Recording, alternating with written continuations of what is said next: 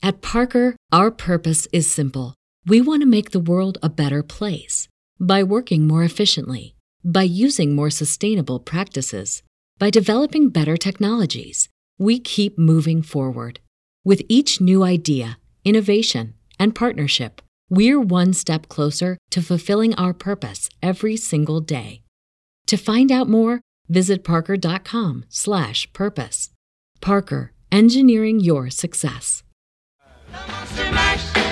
And do my graveyard smash. Doing the Monster Mash with you on this beautiful Valentine's Day. Marty, why did you play that song today? There must be thousands of love songs. Well, it's it's kind of a love song. All the monsters enjoying each other's company, you know, dancing, holding their evil in check. You played the wrong record, didn't you? Why are you doing this to me? And this is for my Huggy Bug in honor of this special day. Special day? Oh, what have I forgotten now? Now don't panic. Is it Bacon Day? No, that's crazy talk. She's getting impatient. Take a stab at it. Happy Valentine's Day. Oh, thank you, dear. Woohoo! I'll bet you have a lot of things planned, eh, Dad? Uh, kind of. Nobody makes a big deal out of Valentine's Day. If you think I'm cuddly and you want my company, come on, wifey, let me know. Ah, ah, ah, oh! Hey, Dad, why don't you give Mom her present? What a nice idea, son. It's, uh, upstairs on the second floor of our house. I'll just go get it.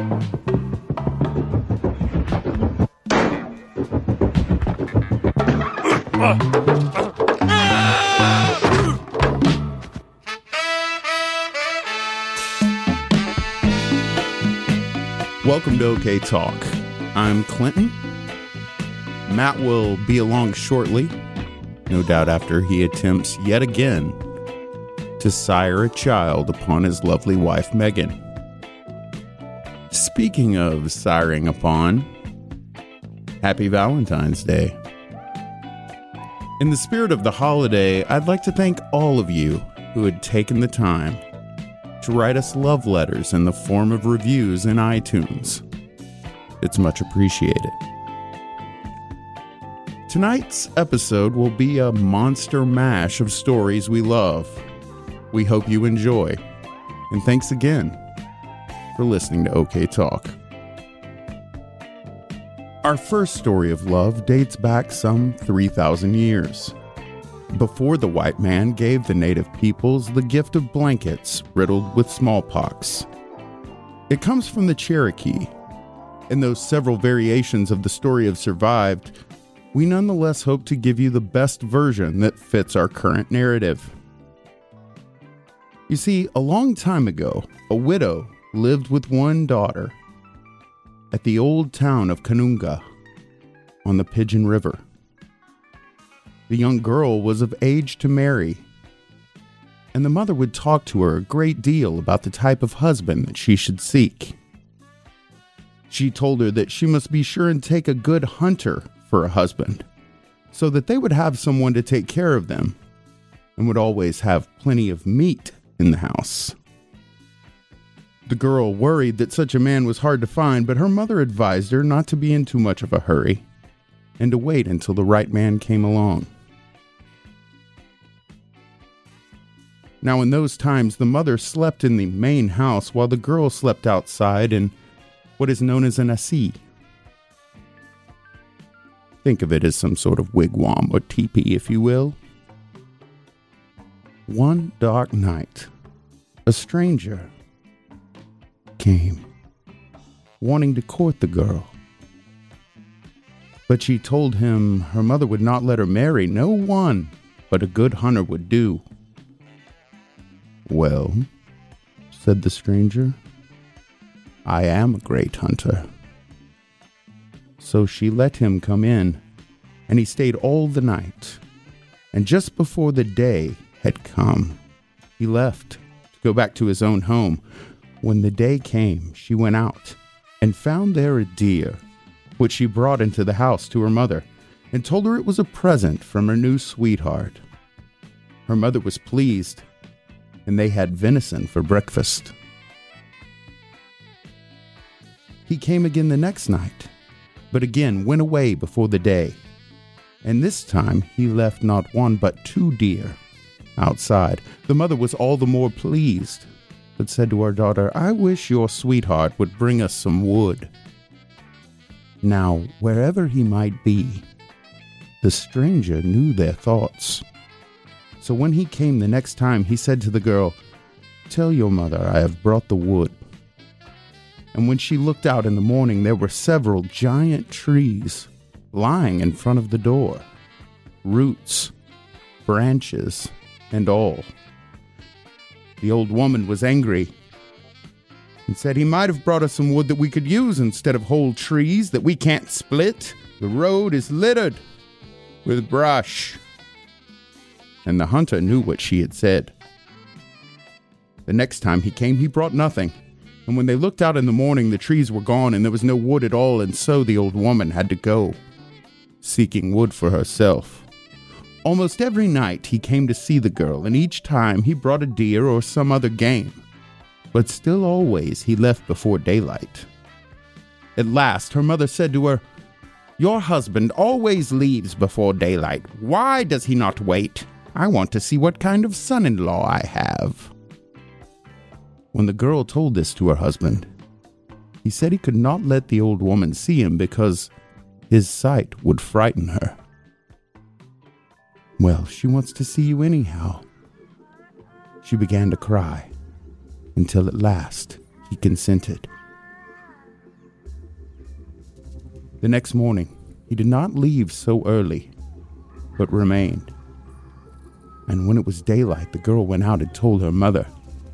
The old woman came and looked in, and there she saw a giant with long, slanted eyes lying doubled up on the floor, his body twice the size of the house in which he slept. She gave only one look and ran back into the house, screaming and crying. The hunter was terribly angry. He untwisted himself and came out, said goodbye to the girl, telling her that he would never let her mother see him again, but would go back to his own country. Soon after he left, the girl had her monthly period, and there was a very great flow of blood, and the mother threw it all into the river. One night, after the girl had gone to bed, her husband came again to the door and said to her, It seems you are alone and asked where was the child. She said, There has been none. Then he asked where was the blood, and she said that her mother had thrown it into the river. She told just the place where it was, and he went down to the river and he found a small worm in the water. He took it up, carried it back, and as he walked, it took form and began to grow until when he reached the house, it was a baby girl he was carrying. He gave it to his wife, said, Your mother does not like me and abuses our child. So come, let us go to my home. The girl wanted to be with only her husband, and after telling her mother goodbye, she took the child, and off they went. Now, the girl had an older brother who lived with his own wife in another settlement and when he heard that his sister was married, he came to pay visit to her and her new husband. But when he arrived, his mother had told him that his sister had taken her child and gone away. Nobody knew where. He was sorry to see that his mother was so lonely, so he said that he would go after his sister and try to find her and bring her back. It was easy to follow the footprints of the giant. And the young man went along the trail until he came to a place where it seemed that they had rested. And there were tracks tracks where a young child had been lying and other marks as if a baby had been born there. He went on along the trail and came to another place where it seemed that they had rested, and there were tracks of a baby crawling about and another lying on the ground. Twice again he found where they had rested. And then the trail led up the slope of the Bald Mountain.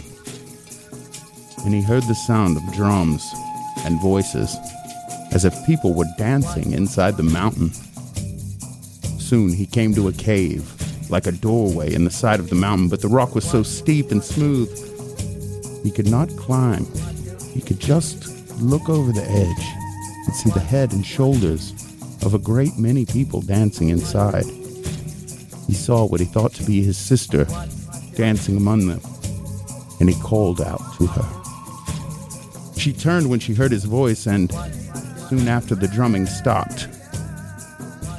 She had no trouble climbing down the rock and leading her two children by the hand. She was very glad to see her brother and talked with him for quite a while. But she didn't want him to come inside. At last, he retired without having seen her husband. Several more times the brother came to the mountain, but always his sister met him outside. Still, the brother wanted to see his sister and her husband, so he went again to the mountain, and she came out to meet him. He asked her to see her husband, and this time she told him to come inside. They seemed to be alone, but his sister called aloud. He wants to see you. And from the air came a voice. You cannot see me until you put on a new dress, and then I will reveal myself. I am willing, said the young man. Go back then, and tell your people that to see me they must go into their homes, fast for seven days, and in all that time they must not come out. And on the seventh day I shall come with new dresses for you all. Then you can see me. The young man went back to the village and told the people. They all wanted to see Tsul'kalu, who owned all the game in the mountains. So they went into the townhouses and they began to fast. They fasted the first day and the second day and every day until the seventh day. All but one man from another settlement who slipped out every night when it was dark to get something to eat and then slipped in again when no one was watching. On the morning of the seventh day, the sun was just coming up in the east when they heard a great noise, like the thunder of rocks rolling down the side of Bald Mountain. They were frightened and drew together into their houses. No one dared utter a whisper. Nearer and louder came the sound until it grew into an awful roar. Everyone trembled, held his and her breaths.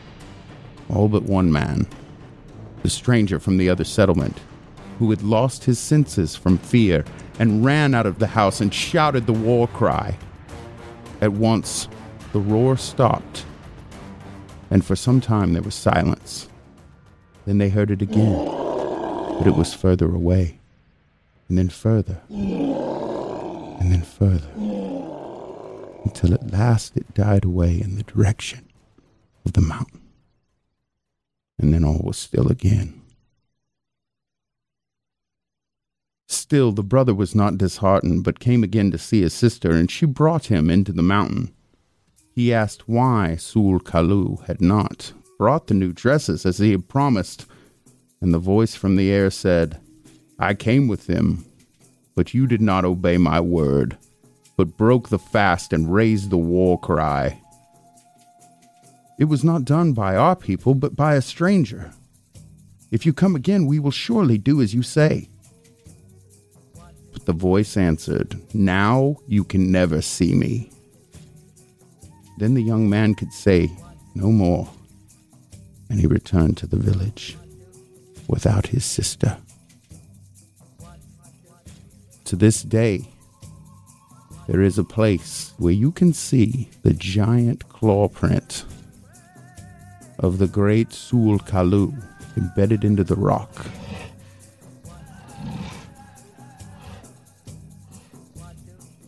Happy Valentine's Day.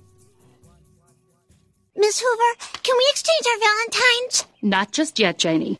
First, we're going to construct paper mailboxes to store the Valentines. Isn't that just pointless busy work? Bullseye. Get cracking. Yes, Ralph. My parents won't let me use scissors. The children are right to laugh at you, Ralph. These things couldn't cut butter. Now, take out your red crayons. Miss Hoover? Yes, Ralph. I don't have a red crayon. Why not? I ate it. Attention, everyone. This is Principal Skinner. Some student, possibly Bart Simpson, has been circulating candy hearts featuring crude, off color sentiments. Well, let me tell you something Valentine's Day is no joke.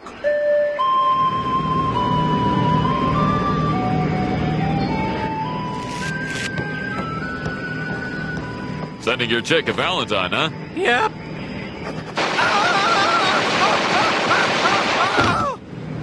Johnny. Johnny! Johnny! Cool, I broke his brain. Here is the news, the latest news.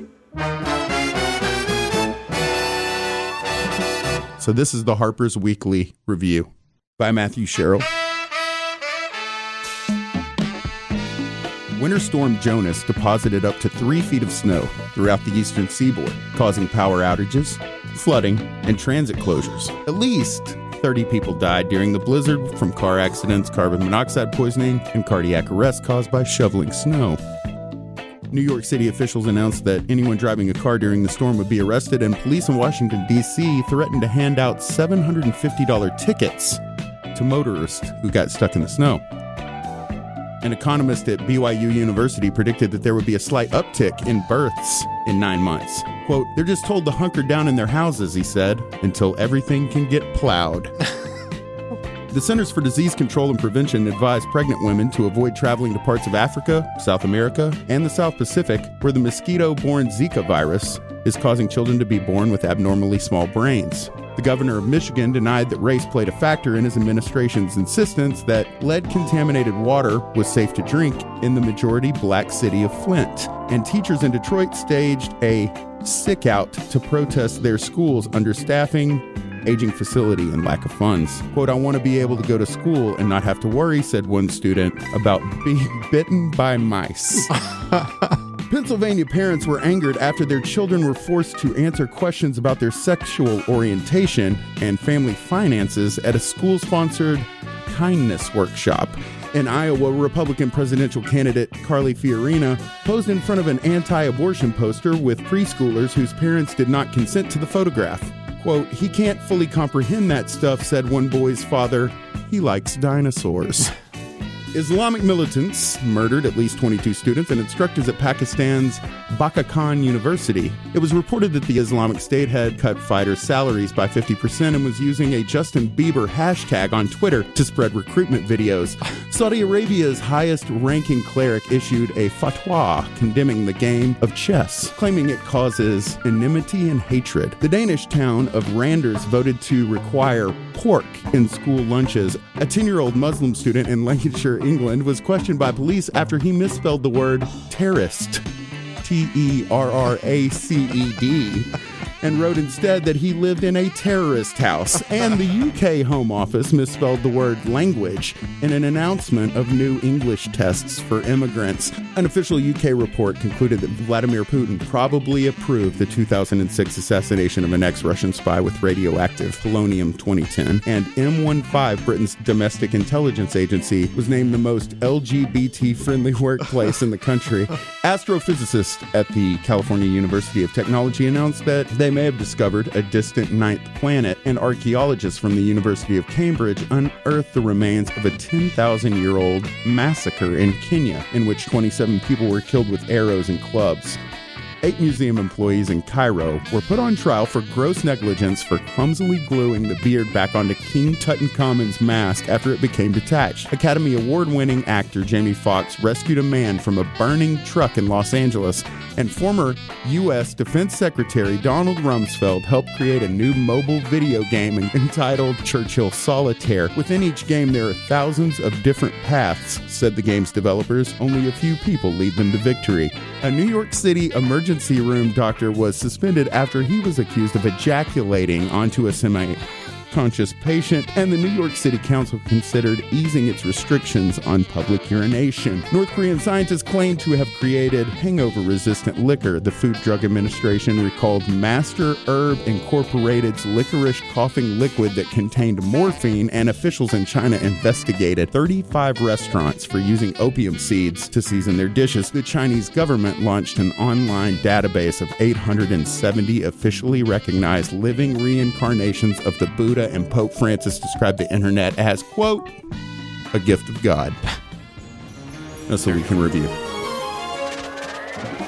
Very interesting thing about that Churchill Solitaire from Donald Rumsfeld. Do you know the story behind that? No. Did he talk about it on Colbert? He may have, but I, I, I've got the I've got the Colbert waiting on me because I heard it's spectacular. So that game literally does track back to Winston Churchill. He invented this form of solitaire. I mean, it's solitaire, you know, like with a deck of cards. Actually, I think it's two decks. He invented this form of solitaire to keep his mind busy. He passed that on to, and I'm I'm going to forget exactly the lineage here, but there was a uh, an ambassador or some sort of politician in exile in London from I don't remember where he was from, somewhere in Europe. He passed that game on to that guy, right? So he taught him how to play it. That guy taught Rumsfeld how to play it, and so Rumsfeld said, "Okay, I, I'm going to make this this mobile game." But it's really fascinating. It's just this one this one form of the game that was passed down from Churchill to this guy to Rumsfeld, and now it's So Rumsfeld gave it to the world. Yep, he gifted it to the world. Well, small consolation prize for Iraq, but whatever. I, I think that's kind of interesting, though. That is interesting. It's it's a it's a great story.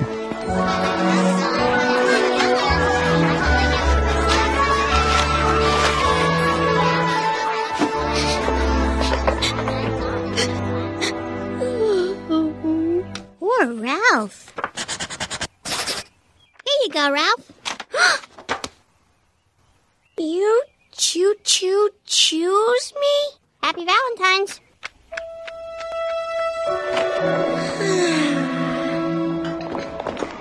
Can I walk you home, Valentine? Sure, I guess. That Valentine sure was funny. Glad you liked it. it says, choo choo choose me. And there's a picture of a train. Yeah, nice gag. Uh, so, do you like stuff? The doctor said I wouldn't have so many nosebleeds if I kept my finger out of there. well, here's my house. I've been lucky enough to be in Alaska several times, and the last few times that I've gone, I've gone to the same place, place called Elfin Cove, which is in the uh, Aleutian chain, right? I've read about Alaska all my life, was there as a kid or whatever, and I didn't know that Juneau and that area down through all those islands is all rainforest. I didn't know that. I didn't know it was coastal rainforest. I didn't know that the reason that Juneau, the weather's pretty much exactly like Seattle. It's, you know, it'll snow, but it'll blow out. It's, yeah. We were there. I was there with a bunch of country boys, um, people who uh, ran Pilgrim's Pride and people who various uh, various companies that um, all use the same big equipment for their warehouses. We're all kind of in this area, in this group, fishing group. There's this dude from Georgia. His name was Mike. Yeah, man, he was awesome. He was so awesome. His voice, I loved him so much. We were out kind of walking around, and and he was telling me he was like, I want to go up there on one of them hills and see one of them muskegs. Have you ever heard of this? A muskeg? They say it's where the glaciers, uh, when the snow melts on top of the mountains and like a clear pool just on top of the mountains and they all end up looking like eggs. I was fascinated by his voice. He's so country and ruddy cheeked and white hair and mid 50s. He and I walked away from this little area. I think like during the winter, there's like one person that lives there to keep like the generators running. And then in the summer and during the fishing season, like all these kids will come from Seattle or wherever. There's a bunch of dreadlocked wooks out there Yeah. running fishing boats and big business, you know, salmon fish in the morning, go out, deep sea, halibut fish, all that. But we just walked away from our little area, kind of just surveying the island. And we're 500 yards away, maybe from our house. And Mike looked at me and he goes, if ever there was a place that there would be elves, this is it. and again, it's because, you know, the moss and the, Yeah. it just didn't look like Alaska. And I'd been to Alaska before and that didn't look like Yeah. Alaska. And then two nights later, uh, the guy who owned the place, he, he uh, son was like 14 or 15. He and a buddy, um, the way that this, uh, lodge was situated, you know, 15 feet out back, and then it's um, pretty much like a mountain juts up.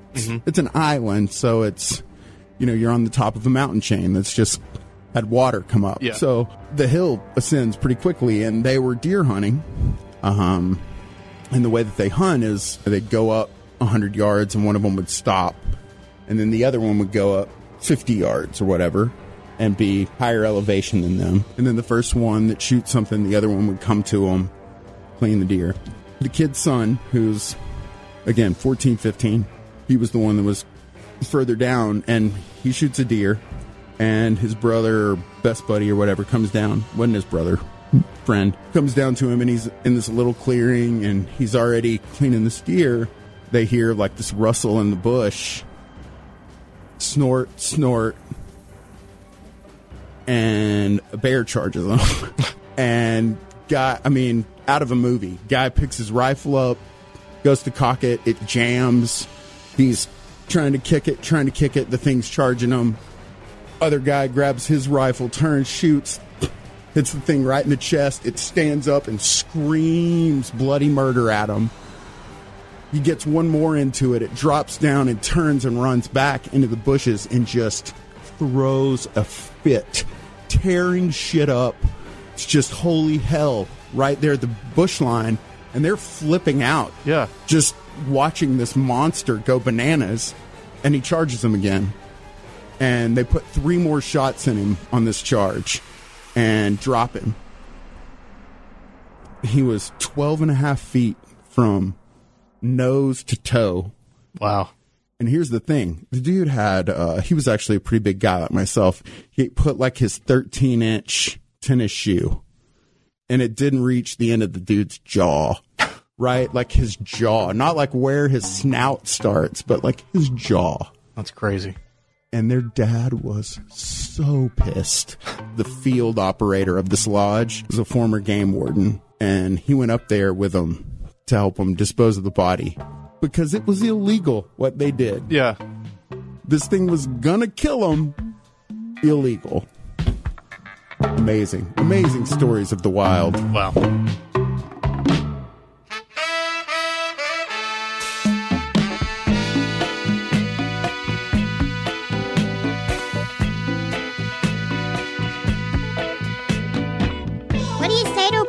Boy to let him know you're not interested? Well, honey, Let me handle this, Marge. I've heard them all.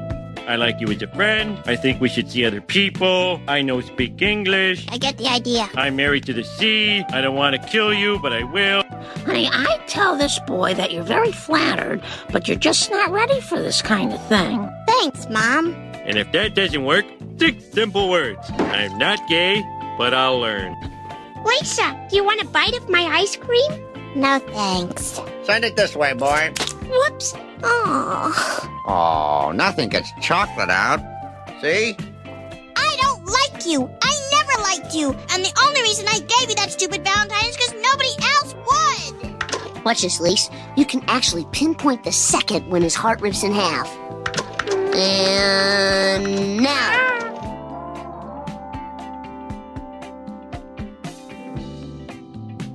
I was trying to explain that phenomenon to my wife, who was not into Pink Floyd whatsoever. I'm huge about it, but he was like, I didn't know. "What's the deal with Wizard of Oz? What's the deal with Bigfoot? That's uh That's really cool. I didn't know that you were into the Floyd. Uh, yeah, deep, real deep. That's like my deep dive on bands. Is Okay, so let me just tell you this then. mm-hmm. So when the Phish announced that they were going to start they were going to do a Halloween costume, a musical costume. They were going to cover an album. The first time was 1994 and then fans could vote and like they would uh, back then, you know, it was like the very beginning of the internet. Right. It's one of the things that Phish like used, you know, to the best of their abilities. But uh, you know, they'd have a newsletter that they sent out called the Doniac Schvice, and they would, you know, have like polls and bits in it and all this stuff. And so, like when they are going into the arena, nobody knew what they're going to play, and you know, it was pretty much like Thriller, Dark Side of the Moon, or the Beatles, you know. Yeah. And they actually like the lights are out, and they play the ed- um, they play like the very like first few notes of Thriller like over the intercom, and then it goes into Ed Sullivan introducing the Beatles, and they play the White Album. And so they did that in 94 and 95 they did the who and the whole time they're saying that the fans are voting for this but i think the band was just like we're gonna Right. do whatever we want and they played uh, the- Working it a little bit. Right. They played the Who's Quadrophenia in 95, and then they stopped doing voting, and they did uh, the Talking Heads Remain in the Light at the Omni in Atlanta in 96.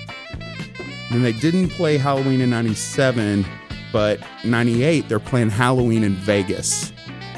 And you could go to Vegas and bet in any casino, and it was two to one that it was Dark Side of the Moon. Like it was happening, right? Yeah. can't get a ticket, you know, is the wildest scene. Phish is like at that point, you know, and they even said like we we're the best band on the planet. Like it's not Yeah, I remember. Let's see. I went to college and I graduated in 2000, and I remember like Phish really being a thing. Mm-hmm. Like in that, even for me who was never really followed them all that closely, like I remember it was sort of in the in the air almost. Mm-hmm. What Phish was about. So they're at the Thomas and Mack Center and they come out and how they do it on Halloween is they play like a set of their own stuff and then the second set is the costume and they come out and they do the costume and then they come out and play a third set.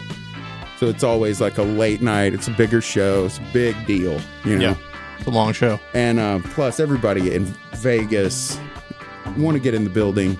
Well, they play um, Velvet Underground's Loaded, just completely off the wall. You know, nobody's left corner, right? Yeah. Well, so there's, after Vegas, they're going to Utah to play Salt Lake City and then go into Phoenix.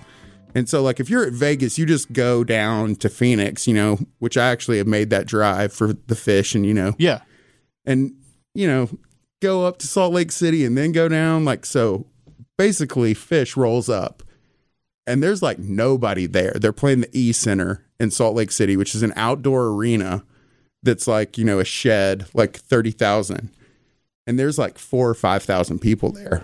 Their tour managers walks up when they're kind of getting up and getting off the bus or whatever. And he's like, dude, there's nobody here. And Trey gets this big grin on his face. He's like, we should play Dark Side. and they're like, yeah, we should play Dark Side. So they play, you know, their first set, and then they come out in the second set and they they play a tune, and then they play the song that, like every time they play it, it has this narration story in it. The story always revolves around this kid named Jimmy. So they get into that little, and Trey starts talking, telling a story or whatever. And his story was that Jimmy went to go see this concert in Las Vegas, and it was really hard to get in there, and he couldn't get tickets. So anyway, he was like, got his buddy's car, and he was driving up to Utah.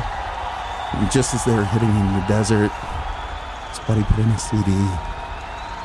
It was one of Jimmy's favorite CDs, and it's like the. And the place goes bananas.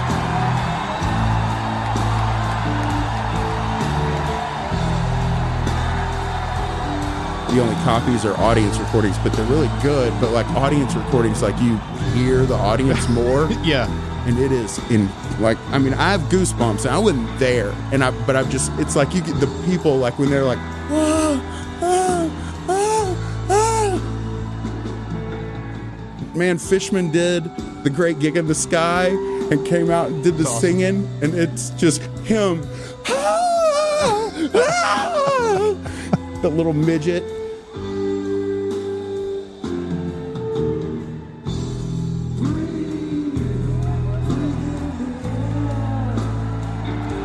It was really cool. It's just so fun. Like that's just where they would do like, "Fuck you guys," because yeah. you know all those people are like in Phoenix, like, "What?" Yeah. They're like Dark Side of the Moon in Utah." That's what you get for not following them everywhere. At the E Center. Uh, you mentioned the internet. Do you remember the first website you ever went to? I do. I remember very clearly. Really? Yeah, the first website I ever went to, and it's not anything impressive. What year was it? Was it 98? No, it would have been before that, um, because we were we were still in our first house, so we didn't move. uh, We moved out of there maybe ninety five or so. So it was probably 94, 95. We had dial up back then. And I remember I was big for whatever reason into the Red Green show. I don't know if you remember that show. Yeah. Yeah.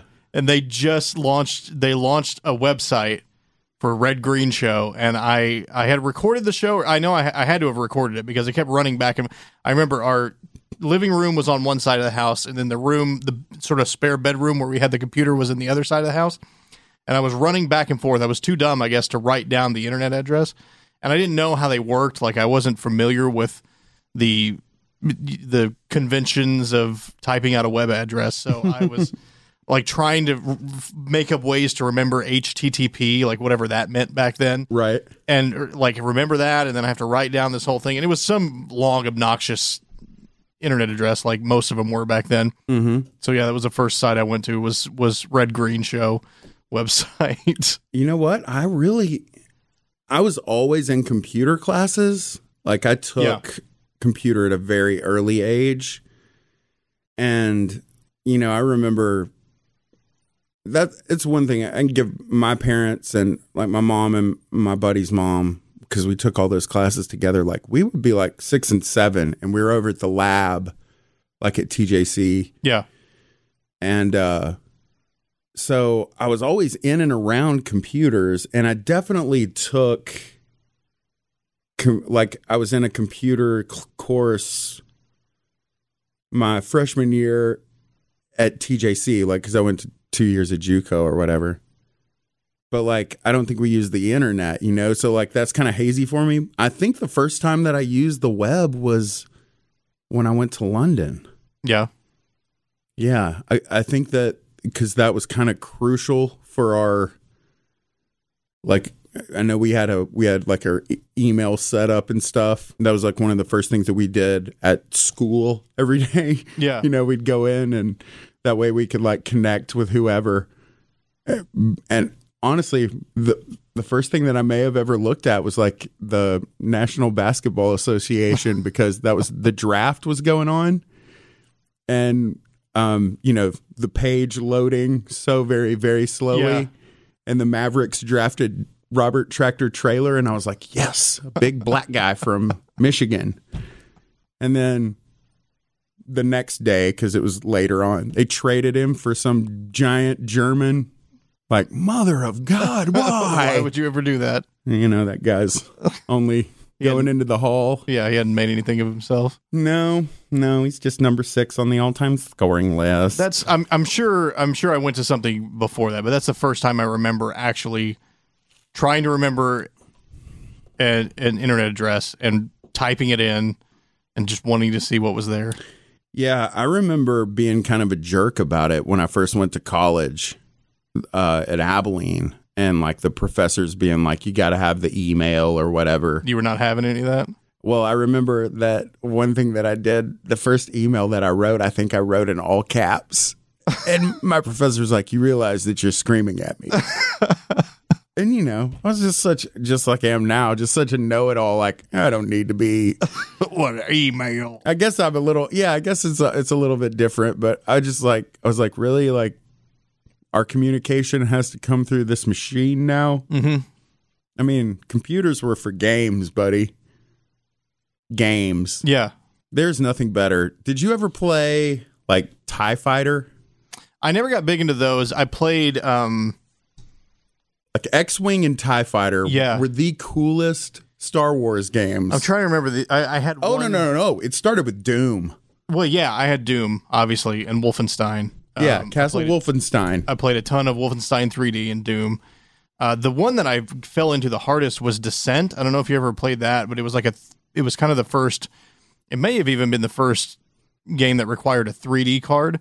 Um, but it was a, you were basically in space flying a spaceship, and you're flying through these mines in uh, who knows where Mars or something or an asteroid and stuff like that. So it was the the whole bit was you could go you could flip upside down and fly anywhere, and uh, and it also had a multiplayer component where a buddy of mine across town had it as well, and we would literally dial each other's modems. You would direct dial to his to his modem, and then he'd we'd be in the same space together. And I remember that was probably the first time I ever played multiplayer online. With Wow, that's buddy. that's it was pretty heady. Like I that's was way up there. yeah.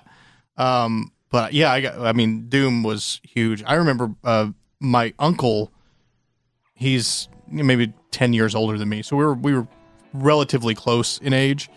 Um, no, he's probably, he's more than 10 years older. He's probably like 15 years older. And so we, we always played, um, games together. Like he, we played, he had the Apple IIe. And so he played games like Uninvited. I don't know if you ever saw that game.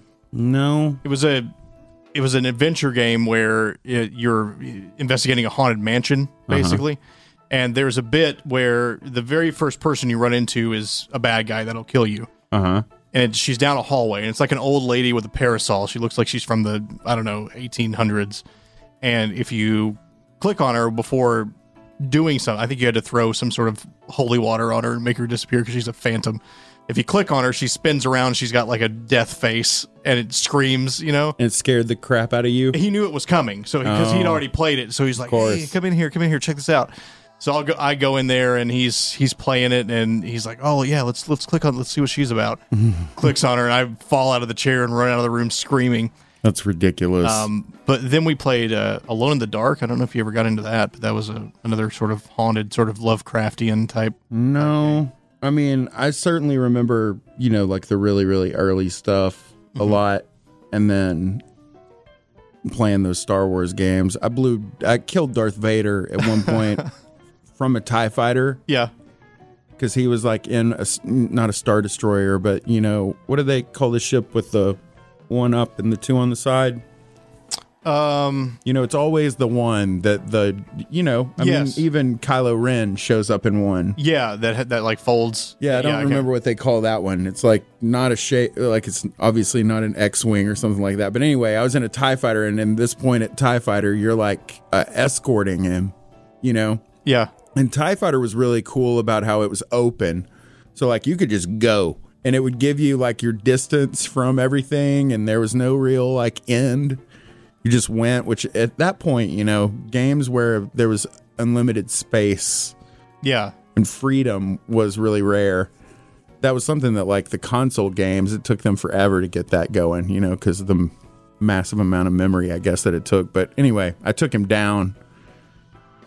And they were like, "You have killed the Dark Lord." they were not happy. not we thought pleased with you. we thought that, that was the greatest thing ever. That all of a sudden the entire empire was like, "No!" yeah. Those were a whole branch of games that I just never really. I never really got into the Star Uh, Wars games. I never played the like Wing Commander or stuff like that. I was I was into computer at first, and then I sort of switched mostly to console games. Yeah. because that's what my friends had. Um, I did play. There was there was one Star Wars game, and I cannot remember it. I'm sure somebody does, but its first level was you had to fly. It was like a training level almost, and I could I couldn't even get past that. You had to fly down through this canyon, Mm-hmm. and it was just uh, I don't even re- remember if you had to. I don't think you had to shoot anybody. You just had to navigate this canyon. That sounds like X-wing. It may have been. I don't remember. Um, because it was real technical like it was uh which was kind of a pain in the ass like you had to learn the keys and i mean we did have a joystick Yeah. like cause that was big time you know Yeah. but uh that sounds like x-wing and i mean that's the way that uh that that's the way that uh, battlefront starts like the first uh Oh, training really? mission is beggars canyon Yeah, and you're in I, th- x-wing I think that's what it was. Yeah. And I, I have the freaking because it would play the intro every time. It was like three dudes. You're flying into the canyon, and you're one of them.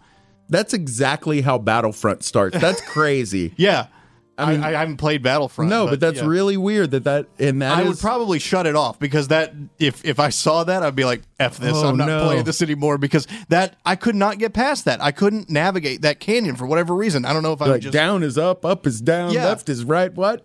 and I you know I I liked f- flight sims and things like that but I just I could not I could not grok to it I couldn't figure out what was going on and I was crashing into the wall or I think it had a penalty if you got too high like if you got above the canyon you you failed Yep. um Oh yeah, I guarantee you that was probably X-wing because So, it's I crazy. never that- got past it. Like I remember that, and it's funny. I, when I played Battlefront, my first time in video game land for a, a while, and I played Battlefront, and I wrecked that X-wing like immediately.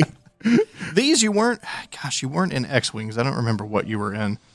I'll, have to. I almost have to figure it out right now. if it was like, it may have been like a Wing Commander kind of game or something. But we were into the Star. We were into the Star Wars train. You know what else I played was there was a really awesome baseball simulator game called.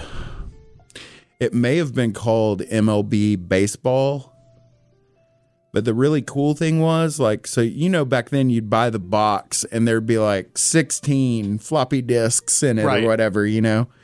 And this game had a uh and just like a lot of games, you know, they were just all generics. But this game like would then sell like the one disc that had like all the info, at least the players. And then we made the logos for the teams. Oh, and dude, this this thing kept the stats down to like if you go to my parents' house and you go to like my desk in there, I guarantee you there's a notebook in there that has like printed out stats of fake baseball seasons. Like stats. Yeah. Like I could probably like roll off like three or four games a day. You know, this is during the summer. I mean, but this is were- uh, middle school. was game you were playing baseball in the game like it was actually. Yeah, yeah. Like you pitch. Yeah. You know, and uh you hit and the ballparks were um like uh, that was the thing. Like you, there was one disc that it was the ballpark, you know, Right. upgrade so that like you all the all the ballparks were replicated, which was really cool cuz with computer graphics and everything, you know. Yeah. And then the other one was the player one. So like it would update a roster so all the players are correct. And they must just not have had like they must not have had like the logo because for whatever reason we were making logos like and and then you know like we we could change them Yeah. but uh yeah no i mean i like i think you know i'd throw a couple of no hitters with nolan ryan in a year i mean it was difficult it was a hard game Yeah. It was probably like the most realistic kind of a baseball game I was I was never into the realistic game. Like the games that I got, the sports games that I got into were like, I don't know if you ever played any of the Mutant League games, but I played a heck of a lot of Mutant League hockey. no i really. I, I was a nerd like i would i mean I, I wanted to be a sportscaster Yeah. so i would play the game and call it really i would broadcast the game as i played it which i'm sure my parents were just like that kid's in there talking to himself again We need to get him some friends. we need to do something about this I did play a lot of a game called Base Wars on the Nintendo. base wars Yeah, which I actually went back to it on an emulator recently, just to just because I remembered it being pretty rad. And uh, I'm, I was surprised at the amount of depth that was in there for the Base. Nintendo. And you were it was basically like future baseball, and you were all robots. okay yeah i've seen that i, I definitely so- remember that one Yeah, and and the cool thing was like there were different types of robots. So there was a robot with a wheel, and he would I don't know maybe run faster or something like that. Yeah, and there yeah. were there were robots that were humanoid, and there were robots that floated, and you and, could and upgrade you use their, them in the a- in the outfield and they could catch home run balls and Exactly, you stuff. could yeah. upgrade like their, they could you give them a giant glove, or you could give them a, a rocket hand, or something like that. giant glove And oh, oh, a cool thing about it was when you tried to, I don't know if it happened. I know it happened when you tried to steal a base, but it may have happened more often than that. It would cut to so it n- normally be a baseball looking game, but whenever you tried to steal a base, it would cut to like a fighting game. And so that was another part of the, the thing that you could upgrade. I is- remember that being is- able to fight in that game. yeah, dudes with weapons. You could Mm-hmm. put weapons on your guys, and they'd shoot. So you know, maybe your second baseman has a machine gun, and he guns Man, down the dude. It was such a rad game, and I played a ton of that. I, I I remember thinking, gosh, I can't remember. I don't remember the Nintendo being so being there's so much option there. Yeah. But um, I also remember there was a see I loved playing the the realistic games and cuz I wanted it to be just like you know the team that I was following at the time. There was a baseball game that came out and it was the first game that had this which now, you know, you can any kind of sports game would have this, but like the salary cap situation. It was like baseball all stars or something, and it was all fake people. But that was the thing. You had free agents and you Yeah. bought people, and you know, like so there was that kind of uh, you had a budget, you know, Yeah. which was weird. And then obviously with Sega Genesis, um, Sports Talk Football was the first time there was a v- Right, a voice, voice. in the game, which was crazy. Uh, first down and ten. and then you know you know where that went from there. I got really heavy, and the only realistic game I got into was um, NCAA football. I got real. Oh my gosh, I NCAA football. love me some. And that blew see, me away. If That- you played NCAA football, you had to play Madden because you could play NCAA football, and then you could draft. Yeah, your like the people in that season. If you played like a regular NFL season and a NCAA season, then all those people would be in the draft Yeah. for Madden. So you could like, oh yeah. I mean, but I see, ran- when I did that, I took Vince Young and I was like, we're going to the Super Bowl. I randomly had it from my computer. I never had it. I never. Well, no, I owned it in college, but the one I played the most of was in high school, and I had it on the computer, and uh, it was I don't, I don't know, maybe in 90, 98 or ninety nine or something like that. And that was a game where I do remember very clearly being kind of blown away by. Yeah, I, I always played as the Aggies, and a buddy of mine always played as the Huskers for whatever reason. Two teams that I hate. So I I The remember being very like blown away when you're playing as the Aggies and you're in Kyle Field. I'm like, oh man, this looks. You're like, look at all of these gay guys. look at all these dudes. why why don't they have female cheerleaders here? This is this is it. That's the that's the the level that I could never beat. oh yeah, I So definitely is- played that game, but This is Rogue Squadron. yeah, yeah, yeah, yeah, yeah. That looks so badass.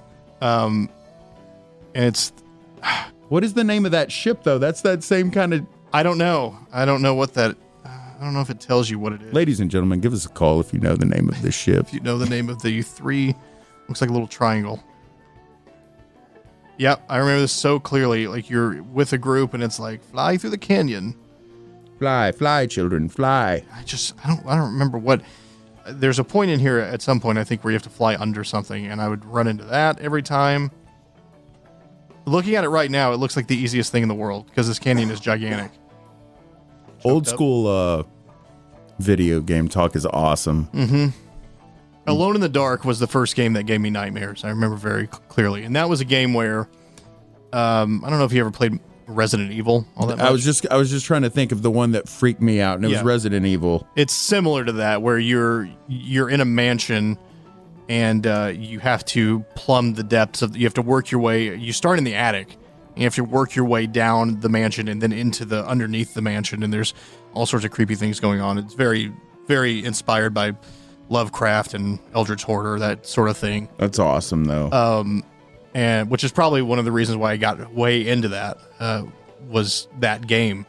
Not even realizing what I was looking at back then, but then I when I would start to read Lovecraft later, I was like, oh, this reminds me of of this. But that game uh, gave me nightmares very often because there were all, all those moments where you'd come around a corner and there'd be a dude standing there. It, it worked the same way as uh, Resident Evil, where there were fixed camera angles. yeah, So you'd pop around a corner and then it would change Freak you cameras. out. There'd be a dude standing there. not cool. Creepy zombies or whatever else. You ever get into Myst? Is that a game that you were into? Mm, I know it, but I think by the time that they're like I I don't, I don't think I played too many fantasy games. I think by the time that the fantasy games at that level were really kicking, I was chasing tail Yeah. and playing basketball. Video games were done. No, I mean I always played games. In fact, m- maybe the most perfect semester in my life was right out of high school and going over to TJC and, you know, having classes like not very much. And Mhm. it's basically like the, you know, the 13th grade. You know, I'm in classes with my best friends and getting separated from people in a college Yeah. which is ridiculous. what a jerk I was. But I would go over to uh, my best friend's house every day and we'd play Madden. And then we would watch the Dukes of Hazzard and pass out and go to sleep. Like we weren't drinking or anything. It was just like just napping. Yeah. Like hardcore Dukes of Hazzard napping. Like I really think just if I'm thinking about like all my PlayStation PlayStation 2 type games, were generally all sports related unless I was playing Star Wars, Mhm. like Battlefront. That Battlefront 2, those Battlefronts are badass. Yeah. The real big issue with this new one is there's no like campaign situation. Yeah, it's just multiplayer. People are kind of ticked about it. I feel like that's always got to be in there. Yeah. As little as maybe some people play it, I feel like you've always got to have something Yeah, I mean, people to do that don't want to. I, I, I honestly, I went like a, a week and a half before I even like hooked it up after we had gotten back because of the tornado and stuff. So when I have played it and it's late at night, you know, it's awesome. I was even playing it a little bit today during nap time just Yeah. because I needed some, I needed some kill zone time. I needed to take some rebels down. It's funny. Like if I'm in an angry mood, I'm the Empire. if I'm feeling jovial, I'll be the rebels. Yeah. Fight against the Empire for a while. Yeah. So did you see uh did you see Saturday Night Live I saw half of it. I didn't get to see all of it. with super emo Kylo Ren? Yes, I did see So that. you saw the uh the undercover Yes. boss? Oh, which was man. pretty brilliant. That was really good. It was really good. Them like kicking his bucket and stuff. Just My favorite part is when he's he's talking to the guy and he's talking about Kylo Ren's lightsaber. He's like, I'm gonna go find Kylo Ren's lightsaber. He walks out and immediately walks back in. Here, I found it. and they're like, I don't know, dude. That looks a little busted. Yeah. yeah. Man, it's awesome. It's awesome too. I'm really glad I got to see it. The IMAX The 3D first time with like six other people. It was like I had a whole theater to yeah, myself. I've only seen it once. I really do want to go back and see it. Yeah. again. Let's Uh, go right now. all right. Screw this. Let's go. We don't need to do anything else. It was very good. I was I was surprised at how how good it was. Yeah. Yeah. You know, I don't care. I think people who are complaining about the these people are going to complain. Yeah. I just don't see how you couldn't get in there. And I was really impressed with the 3D aspect because I had foregone 3D movies for a while because I had remembered that the last one that I saw may have been Christmas Carol, the Dickens, the Disney one with uh, Jim Carrey. Yeah. And that gave me a headache, like hard. And I didn't want like anything messing up my one Star Wars thing. So I'm looking at, you know, the, and I went to see it in Tyler and I was looking at the little rundown and the latest possible one. And it was IMAX and 3D. So, but I was really impressed with, uh, it's not like it, it like doesn't make you think like whoa i'm watching 3d and there's not crap coming at you it's not like watching jaws back in the day Yeah. It was good It was that was one of the things that I think um, people don't give enough credit to Avatar for is the 3D in that movie was much of the same way where it just made you feel more. It was almost like the screen had depth, not that it was coming out at you, but it it it was like going into the screen almost. yeah Um, but I, I generally don't like them because I don't like wearing the I don't like wearing the glasses the whole time, and I feel like it's just dark. Yeah Like the it just makes everything. yeah it just doesn't look it, it just seems like you're giving up something for it Yeah. you know and Yeah. and i also didn't want to see something like i saw the dark knight in imax what like a lot Yeah. like a lot A lot. at that same theater right over there didn't we did we go see the rolling stones over there We did go see that. Yeah. That's That was, a, that was a great movie too. I know. I I just just thought about that. That Mhm. we'd done that together. That was fun. Um, no, but the you know when the Dark Knight would go to the IMAX screen and and it would open up. Yeah, that was so cool. It was unbelievable. And so part of me was like, I want to see it in IMAX, but I don't want to see it in 3D. And I actually did a lot of research. And People we were saying this 3D was was good it. And people were, it was really good. It wasn't again, it's not overpowering. And one of the uh the one thing that you can really tell is the uh the battle at Jakku when, you know, the Empire's coming and they're you know, shooting her and she's running Mhm. and the droids following her. And like I saw the, you know, this is what it looks like regularly, and then here's the IMAX shot, and I was like, whoa, that looks like the Dark Knight. Yeah. And so all of that, like the fight through the they're flying the death through the death uh, star destroyer, yeah. the Millennium Falcon stuff. I mean, it's just badass. It was so cool, so rad. That was so Chewy. Chewy rules so hard. Chewy is pimping. Chewy been pimping since been pimping since been pimping. Yeah, I, I don't. I feel like uh, I feel like the people who complain about that are, are just not, maybe not even honest with themselves about what Star Wars really is, which is like, it's a it's a fun adventure movie. It's not something that you need to necessarily overanalyze. with characters. Yeah, With characters. Those Yeah. guys were characters. Chewy was funny in the first three, you Yeah. know? So I was all on board. Yeah. And Chewy ruled. I just can't wait to see Chewy F some stuff up because you know it's coming. Yeah, he You needs know to be it's the coming. ultimate hero. Oh gosh, he's so awesome. Love him so much. It was kind of cool getting to talk to Cliff Barackman Mm-hmm. about George Space Sasquatch. Space Squatch. they call me Space Squatch. Chewbacca bitch. I was just looking up there in the the Republican debate. The debate with uh the one Donald Trump is boycotted is on right now, and I was just looking like, dude, Ben Carson has to be so excited for this to be over for him so he can put his glasses back on. that poor guy. Who told him that that was a good idea? I don't know. It's become part of the bit, you know, the Saturday Night Live bit. Part of it is that he looks sleepy because Yeah. his eyes are closed because he can't see. Right. It's actually non 24. This right here is a is what happens when Trump skips the debate. You start to see John Kasich actually. Oh, they were so excited. They were so excited. I think this is the longest he's talked in any debate. Oh my gosh. yeah. Yeah, I don't, we're not doing this, but No, I'm not gonna- I'm not gonna go down this we, road, We but- do this anyway, so we're not doing this today. I mean, it took it took everything that I had to make it through the last 40 minutes of Savage yesterday.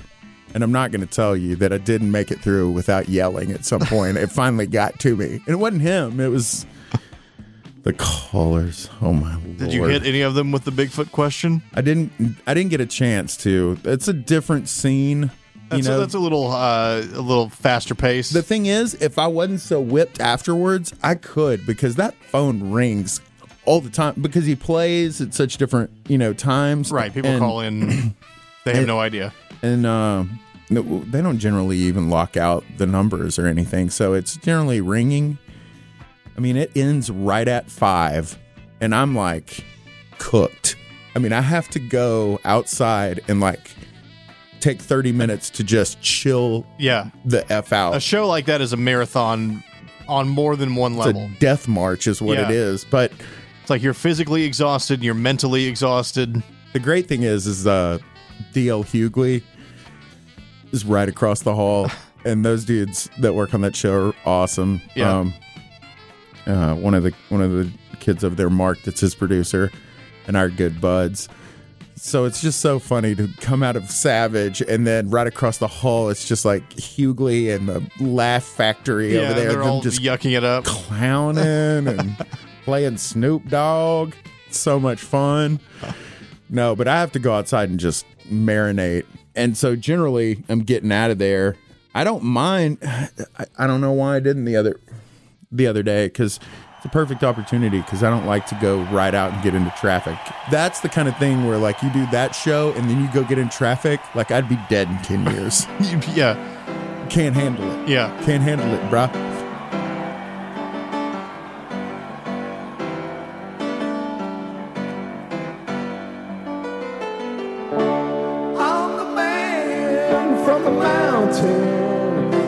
come on up.